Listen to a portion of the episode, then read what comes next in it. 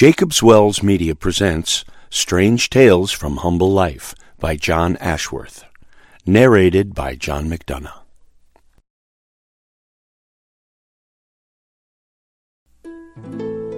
The Father's Sins.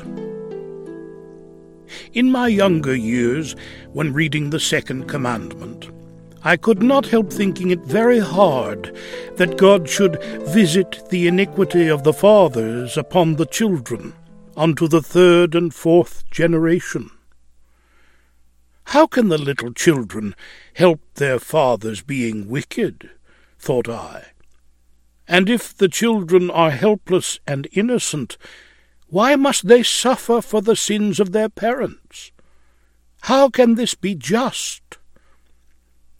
What my power of reasoning when reflecting on this perplexing subject could not accomplish, a little incident clearly and fully explained.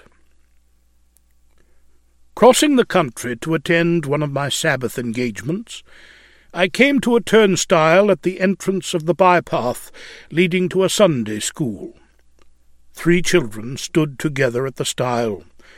Two of them, evidently brothers, were clean, well and neatly dressed, and looked healthy and happy. The third was pale and dirty, his feet bare, and his thin little body was clothed in rags. Speaking cheerfully to them all, I said, Well, my little friends, so you are going to the Sunday school, are you? Me and my brother are going, replied the youngest, but Benny cannot go. Why does not Benny go? I asked. Because he has no shoes, and only those ragged clothes. His father drinks. Benny held down his head, and with a sad, sorrowful countenance looked on his torn trousers and bare red feet. Poor little fellow, he did not speak, for he could not. That moment the words of the second commandment, visiting the iniquities of the fathers upon the children, rushed like whirlwind to my memory, and I saw at once that it must inevitably be so. That as long as cause and effect go together, it cannot be otherwise and that the terrible words are not intended to teach that God punishes children, but as a warning to parents, to teach them that the consequences of their wickedness and bad conduct would most surely fall on their children. Poor, ragged, sorrowful, pale-faced Benny is one evidence. And the following illustrations are amongst many others. On a recent visit to one of our large towns, when walking along a narrow street full of courts and corners, I stopped amongst a group of fifteen children who were stoning a dead rat. Near this group was another of about the same number, playing at pitch and toss with five new farthings. Had all the clothes of these thirty children been offered by auction, Thirty shillings would have been their full worth.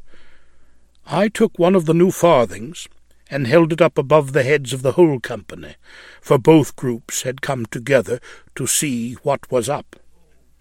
I promised a penny to all that could spell farthing. Not one of them could. I then asked if any of them could say, How doth the little busy bee? Or sing me any other hymn for children, but none of them were able. One sharp fellow said he could sing Whiskey Dick. A shout of laughing and yelling greeted this announcement, for Whiskey Dick was evidently some well-known personage. On turning the corner, I was surprised to find a still greater number gathered about the door of the Evening News, all waiting for the second edition. Many of these were shivering with cold, and nearly all of them, like the former groups, clothed in rags. When I began to speak to these, the whole crowded round me like a swarm of bees, crying out, Give us some coppers! Pitch a copper this way, old chap! I made them a short speech about a little boy called Jack. On bidding them good night, I found my property less by one silk pocket handkerchief. What sort of parents had these dear children? Why were they shivering in the cold? About ten o'clock the following day, according to previous arrangement, I entered through many folding doors into a large building called by some the Industrial School, by others a reformatory.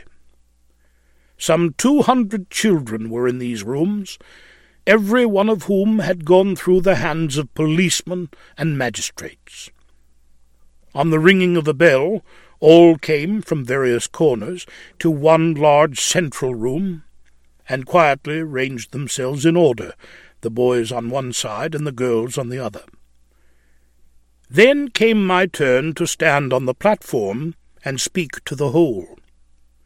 I had looked in their now clean features as one by one they entered, trying to read the soul in the face, or measure the power of intellect in the eye. And as they sat in silence before me, the least ones the nearest, all anxiously waiting for the first word, my heart throbbed with deep emotion, for I felt how greatly I loved them, every one. Several reminded me of some of my own children, now passed away to the skies. And oh, how cruel seemed the conduct of those drunken, wicked parents, whose heartless, unfeeling conduct had brought down their own sins on the heads of these innocent creatures. Dark indeed seemed the children's future. Heavy and black seemed the cloud that hung over their path. While in the institution to which shame had consigned them, they would be under some kind of protection. But when their time expired, where must they go? Again to homes that were to them no homes, but nurseries of misery, cruelty, and crime.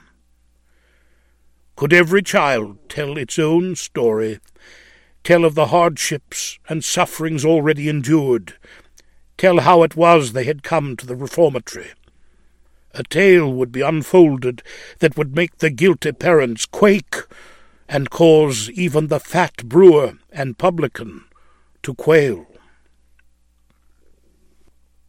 I here mention the brewer because a few days before one of these worthies, in company with another gentleman, had paid a visit to this reformatory. He was not only a brewer, but the mayor and the mayor also of a notoriously drunken town. The gentleman in the company of the brewer and mayor introduced him to the convicted children, telling them that the mayor loved children, was very kind to children, and would speak to them about being good. What was the brewer's speech, I know not, or how far his conscience troubled him, I cannot tell. But the two hundred victims before him were the victims of his trade. And if the banknotes and sovereigns in his pocket could have spoken, they would have said, Mr. Brewer, many of us sovereigns once belonged to the parents of these wretched children. But they exchanged us for the terrible, maddening, soul and body destroying stuff that you make for your own selfish profit and gain. If you will trace us back the way we have come to you, sir, you will find that we were last in the pocket of the landlord that sells your drink. He got us from the hands of the drunken fathers and mothers of these neglected children, who through your drink become worse than brutes. Theirs is the suffering and pain, yours the gold, the price of this ruin. I knew one of the victims, and I could see by his moist eyes and flushed countenance he knew me. I will be his mouthpiece, and tell how little Jimmy came to be there. Jimmy was the youngest of a family of five. Two of his eldest brothers had gone for soldiers when they were mere lads. Three were still at home. His father had a good trade, and when disposed to work, could earn considerable wages. On the Saturday night, Jimmy's father and mother would regularly go out together to the market, call at one or two dram shops, come home late, fry steaks and onions until they scented the whole neighbourhood, send some of the children for drink, sit down and drink and gorge themselves until midnight. Most of the Sunday they both lay snoozing in bed, and the children were left to run wild. They attended no Sunday school, had no books, not even a Bible, for the spiritual teachers who claimed them as part of their flock did not recommend them to read the Bible, telling them they did not understand it. One evening I saw Jimmy carefully carrying a small pitcher with both hands. One shoe was out at the heel, and he was without stockings. What have you got there, Jimmy? I asked. Whisky for my mother's sore arm, he replied. Does she rub the sore arm with the whisky, my lad? No, she drinks it. She says it does the arm most good if she drinks it. Jimmy's parents often quarrelled, cursing each other in the presence of their children. After one of these quarrels, the father went away, no one knew where. Jimmy had then become a short-timer in the mill, but his mother cared little about him, and he had often to work without food. He one day offended his mother, and she threatened to kill him. He durst not go home that evening, but wandered about the market, mostly about the peas, tripe, and black pudding stalls. Weary, hungry, and sad, he crept into a box amongst some straw under one of the stalls, and fell fast asleep. And it would have been a mercy to the child if it had been the sleep of death. During the night, the market watchman found him, pulled him violently out of the box, handed him over to the police, and the day following he was taken before the magistrates. And there stood poor little Jimmy, with the sins of his father upon his head, and that head just above the prisoner's box, scarcely visible to his judges, in rags and tatters, half starved and half asleep. His cruel, drunken father had run away, leaving him to a drunken, merciless mother. He could not read or write one word, but he could weep and call aloud for mercy, and bitterly he did weep when he heard the magistrate sentence him to prison for one month. When the month expired, Jimmy turned his face toward his native place, and in his broken shoes, for twelve long miles, wended his weary way. With sore feet, but a sorer heart, he sat down on my doorstep and begged I would be his friend. For several weeks Jimmy was under my care, but his mother again claimed him and I was powerless in law. In six months he was again before the magistrates for stealing a loaf of bread, and this time sent to the reformatory. Here was one case, and only one out of the two hundred before me. What then must have been the sum total of all their hardships and suffering? Had not the sins of their fathers fallen heavily upon them? Talk not about their being bad, wicked children. As I looked again and again at their sweet, innocent faces, I could see there no marks of guilt. But I could see what unmistakably said, Love us, care for us, watch over us, guide us, and train us up in the way we should go. And we will be good children. We will not depart from it. He who best knows the hearts of children was grieved with those who had so little patience with them, and would have sent them away. He would not be debarred their company, and made their humility and youthful innocence a standard for Christian life. And I could not help thinking that if he were walking through the towns and cities of England, as he walked through the towns and cities of Canaan. He would not pass by these helpless innocents, but would put his hands upon them and bless them. The humble poor he'll not despise, or scorn the meanest name. A small article in the corner of the room in which I am writing this sketch reminds me of another evidence of the truth of the second commandment. In fact, there is evidence on evidence multiplying on every hand. I do not mention what the article is, it is of no value, and is only kept as a reminder. It takes me back to the time when I stood beside the dead body of a youth who had just hanged himself. Neglected and surrounded with continual pernicious examples at home, he, like thousands of young ones, glided into the current and whirlpool of moral destruction. For he was not only corrupted by example at home, but by a neighbour who nightly, for his own wretched gains, drew mere children to his room, called a singing saloon, to witness polluting exhibitions and hear obscene songs that must some day bear terrible fruit. If we can conceive of double vengeance falling on the heads of any of our fellow mortals, surely it must be on the heads of these deliberate corrupters of youth.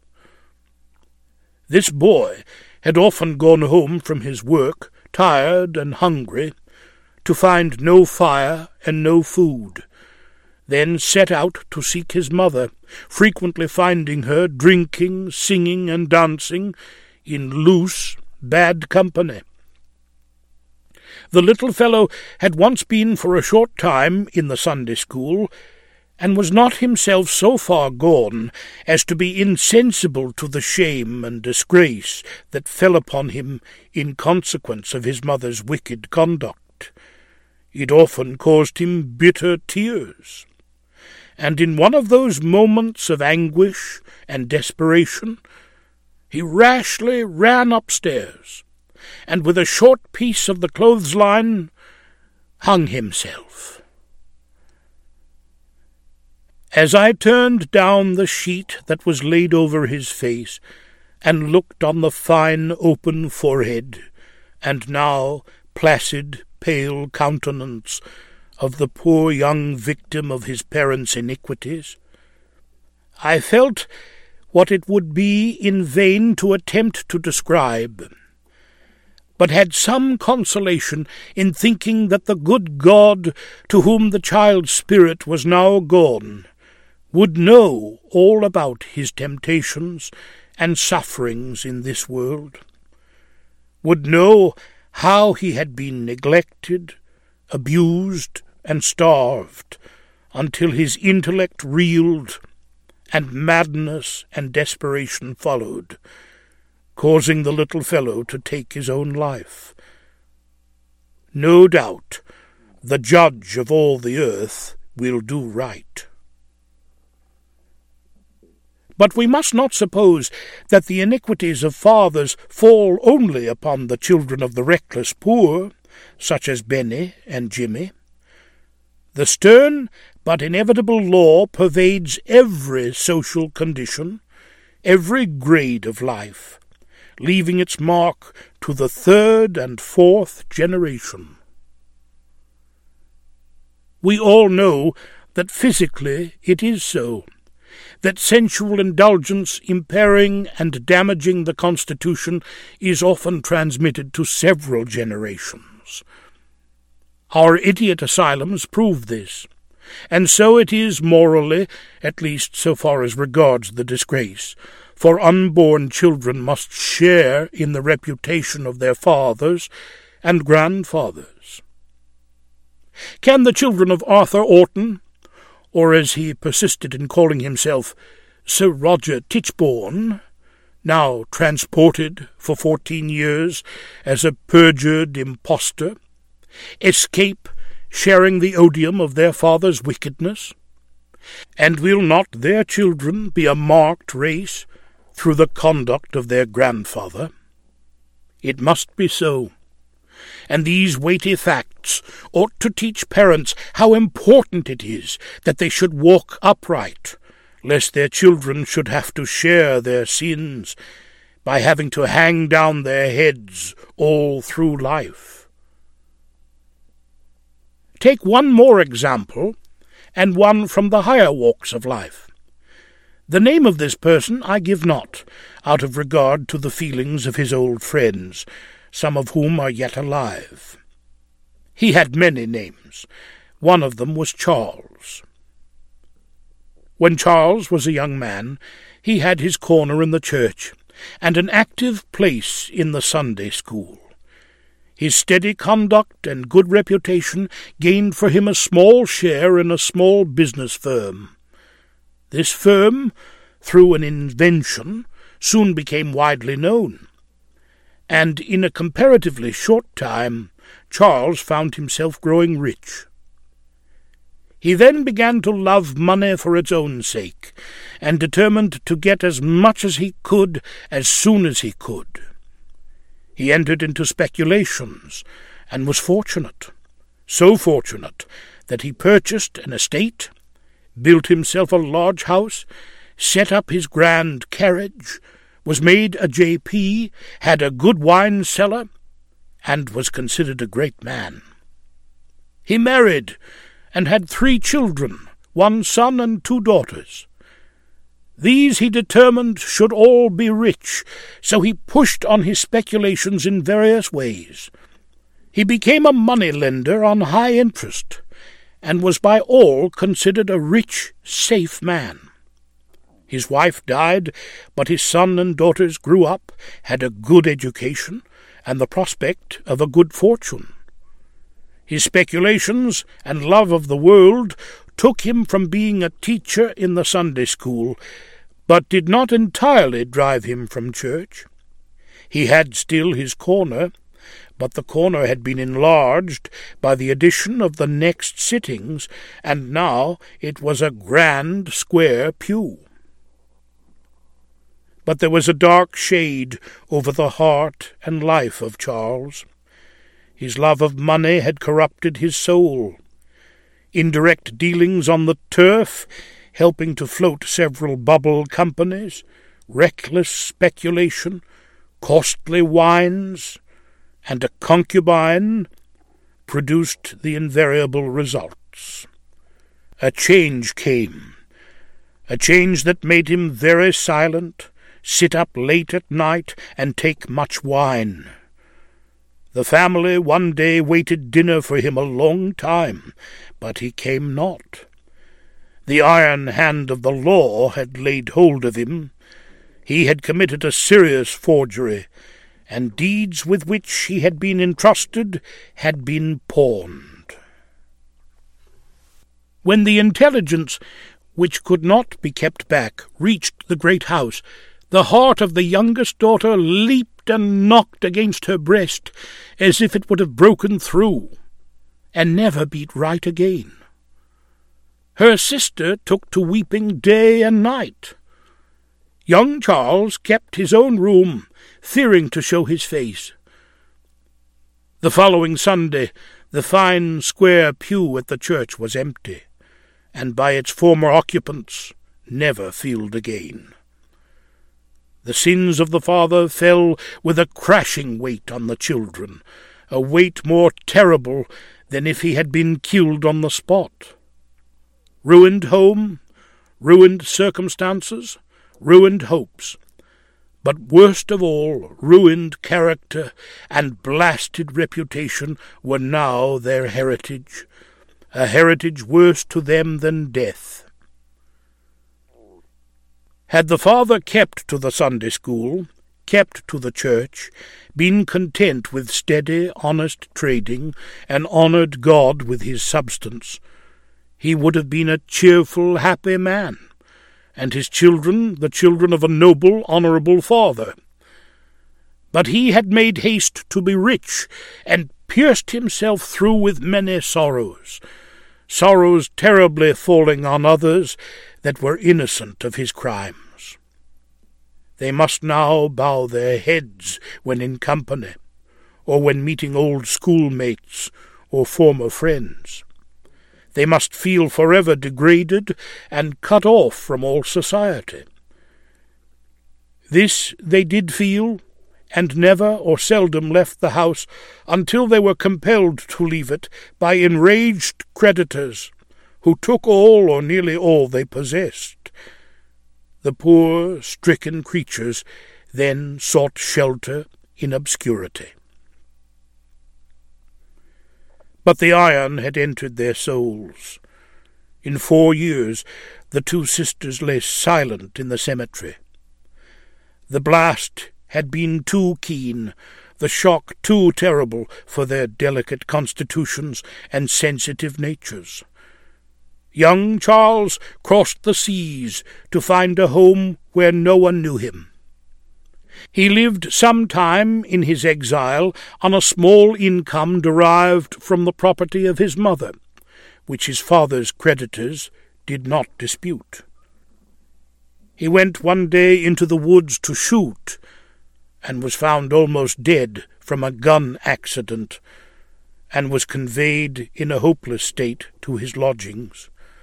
For several days he lingered, but was calm and sensible, talking to those around him about his former life, his former home, his mother, his sisters, and with choking emotion spoke of his father. He also told them his own real name, which, through shame, had been always kept secret. He died, but not without hope. With his last breath he said, Thank God, my father had no brother or sister, and that I have no children. The disgrace of the family now ends in me. There will be no third generation to blush and hide themselves for the misconduct of their parents. This, at least, is one comfort. With this additional illustration of the second commandment, how forcibly come the words, The seed of evildoers shall never be renowned. If parents are reckless in regard to their own reputation, and care little about the consequences of their own conduct, as far as regards themselves, they ought not to leave a legacy of infamy to their offspring. Parents are the glory or disgrace of their children. The word of God tells us that a just man walketh in his integrity, his children are blessed after him, and a good man leaveth an inheritance to his children's children. If we have nothing else to leave, it is a grand inheritance. For a good name is better than great riches, and it is worth a determined, constant effort so to live that our children may stand up in their own generation and be thankful they are our children, and not have to be ashamed and blush for their father's sin.